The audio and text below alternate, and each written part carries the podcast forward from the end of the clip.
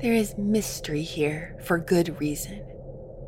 You can't fully comprehend me, after all. But you don't need to comprehend me in order to love me, to know me, and follow me. Is that what you believe? Are you stuck on the conviction that you must understand me in order to be in relationship with me? That you must know all the ins and outs in order to say yes? You are a follower, a believer, a lover of Christ. This will never happen.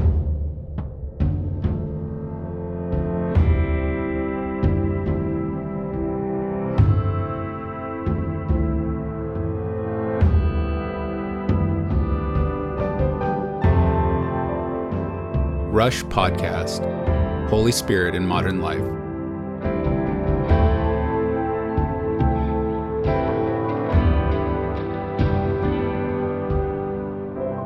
Isaiah 55, 8 through 11, the message. I don't think the way you think. The way you work isn't the way I work, God's decree. For as the sky soars high above earth, so the way I work surpasses the way you work. And the way I think is beyond the way you think. Just as rain and snow descend from the skies and don't go back until they've watered the earth, doing their work of making things grow and blossom, producing seed for farmers and food for the hungry so will the words that come out of my mouth not come back empty handed. They'll do the work I sent them to do. They'll complete the assignment I gave them.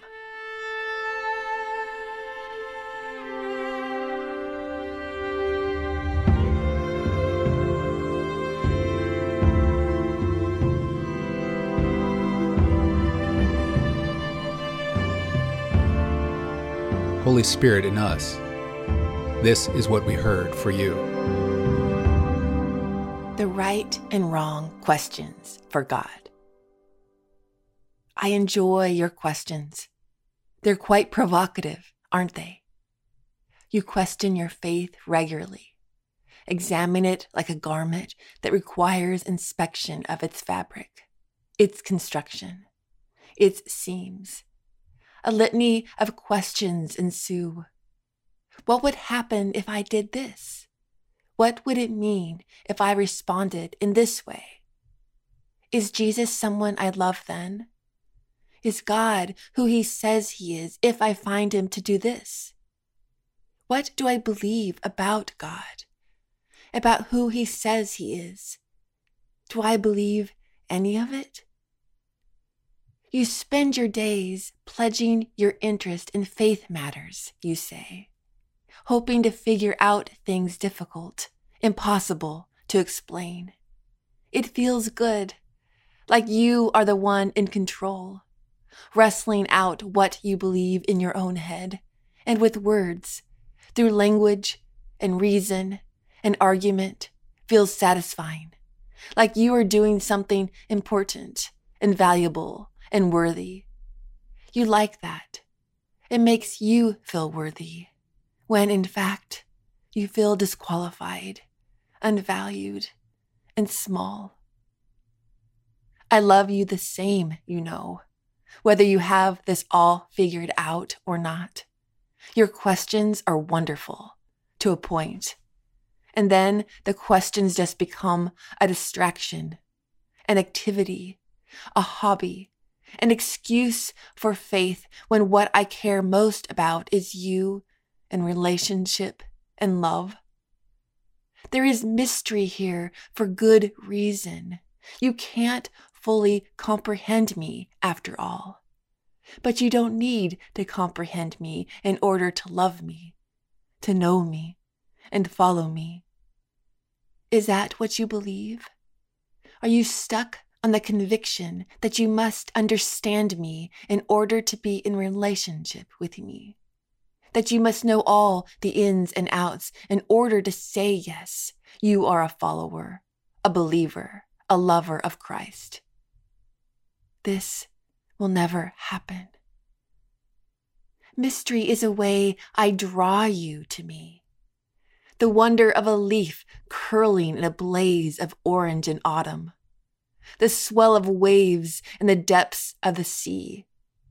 The birth of stars and galaxies. The curve of the earth in its orbit. The colors and sounds and textures and wonders of water and air and a baby's laugh and a blazing fire and a violin's song and a blue footed booby's walk and the way I look at you and the way I talk to you and love and love and love. The mystery of love is the greatest wonder of all, impossible to wrap your mind around completely. But your heart knows, and your spirit knows, and your body and your mind must simply surrender to the mystery. They must throw in the towel. They must give up the fight to understand what is unnecessary to fully understand. I love you. My son, fully God, came to earth as a human man to walk with you and speak with you and live with you and suffer with you. He came so he could die for you. He came so you could experience wonder and mystery and delight and joy and love from me over and over and over and over again because I love you. I love you. I love you. Give it up now. Give up to me the questions that send you in circles. Pay attention to what questions come from me. Ones I ask you, and ones that send you in a spiral of discouragement, disillusionment, and doubt. You are made to question, to think, to ponder, to challenge, to scrutinize, to consider. But you are also made to believe, to trust, to know who I am and how I love and how I pursue and how I desire to partner with you and your heart and your mind. Pay attention to the questions. Drop the ones that aren't worth asking. Look to me for new ones and watch fear subside and doubt disintegrate and distraction and discouragement and your disheartened attitude dissolve. Come now, give me those questions. Watch me renew your mind. How I fill it with different questions after you give the old ones to me.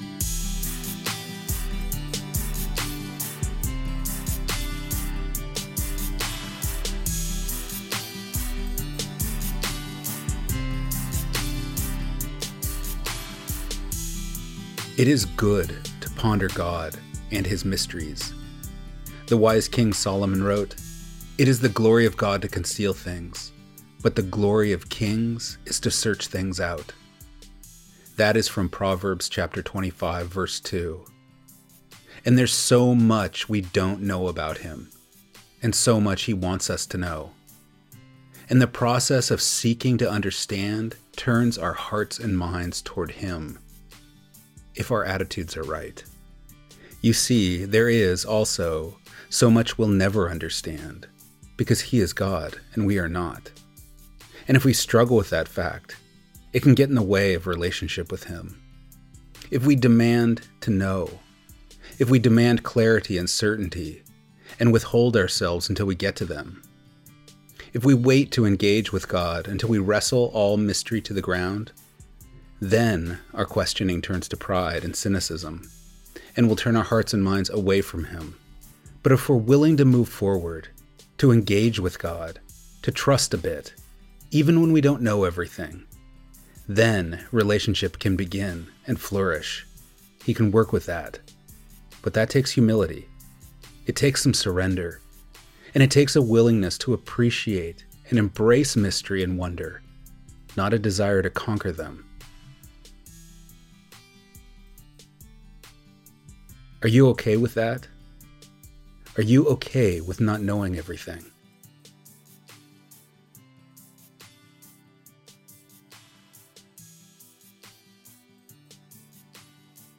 Consider the book of Job. Job was overwhelmed by suffering, having lost his family, all his wealth, even his health. He wrestled with God, asking him questions Why was I even born? How can humans ever be acceptable and loved by God? Is there life after death? Job hungers for understanding. He wants answers to big questions. After a long silence, God answered Job. Here's what he said Where were you when I created the earth? Tell me, who decided on its size? Who came up with the blueprints and the measurements? How was its foundation poured? And who set the cornerstone while the morning stars sang in chorus and all the angels shouted praise? Can you get the attention of the clouds and commission a shower of rain? Can you take charge of the lightning bolts and have them report to you for orders? And who sets out food for the ravens when their young cry to God, fluttering about because they have no food? That is from Job chapter 38. So here's the crazy thing God, on one hand, is so big and so powerful we can't comprehend him. And even the extent we can comprehend is amazing, mind blowing. Think about it. It's laughable to even try to compare the works of our hands to the works of His. But on the other hand, despite that power and size, He actually wants a close relationship with each one of us. He sees and knows each one of us and wants to be in close relationship. He wants conversation. He wants to share life with us. Because of that, we can actually bring our questions, when we have them, even our toughest, to Him. We can wrestle with Him and not without Him about what we don't understand, what we are wondering, what we believe and what we don't. Then we are doing what we are made to do. For we were never made to ponder big questions on our own. We are made to share our thoughts, our questions, our confusions, our frustrations, and ponder them with Him, and allow Him to teach and father us into greater understanding. But to have relationship with Him, we need to keep things in perspective. He is God, and we are not. There is so much He knows and understands that we cannot, and we need to be okay with that. Again, we have to be willing to appreciate and to embrace mystery and wonder, and not try to conquer them.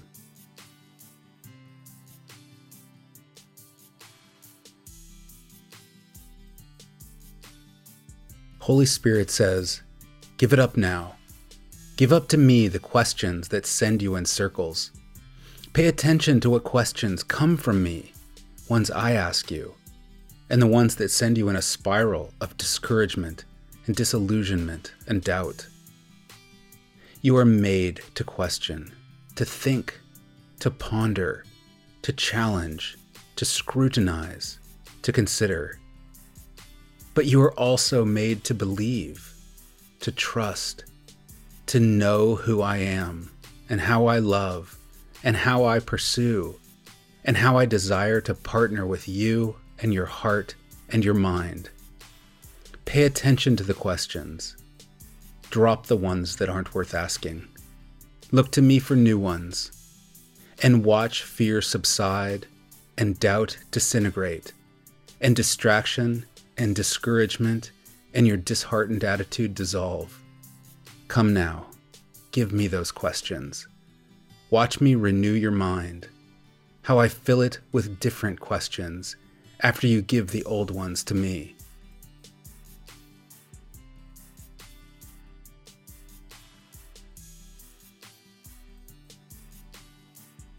What questions do you have for God? What questions haunt you? What questions hang in the back of your mind? Let's ask him those right now.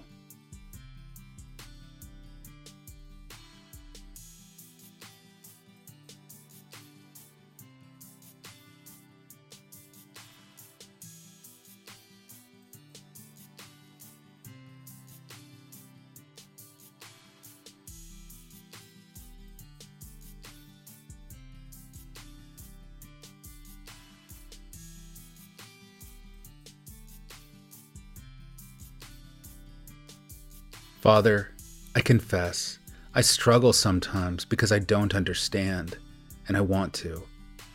I have a hard time balancing my deep longing to know on one hand, and my acceptance that I cannot know everything on the other. Help me learn how to hold both those things at the same time. Teach me how to search for answers and how to embrace mystery and wonder too. In your Son's name I pray. Amen.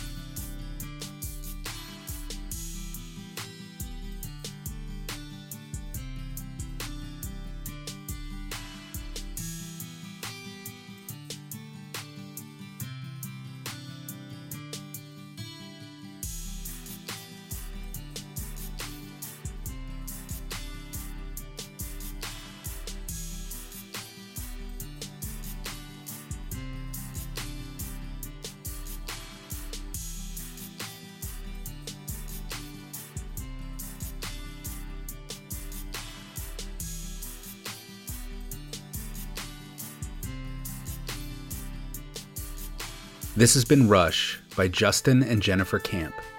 Music by Soundstar. Production by Frank Montenegro. Make sure to go to iTunes or the Apple Podcast app to subscribe to Rush and connect with Holy Spirit twice a week, right in the middle of your busy modern life.